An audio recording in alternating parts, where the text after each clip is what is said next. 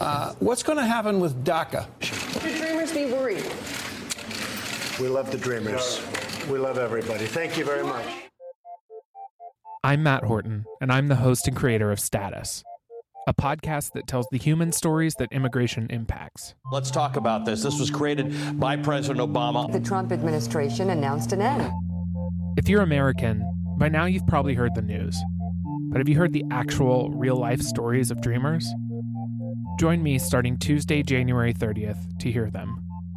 Subscribe to Status, Immigration, and People wherever you get your podcasts.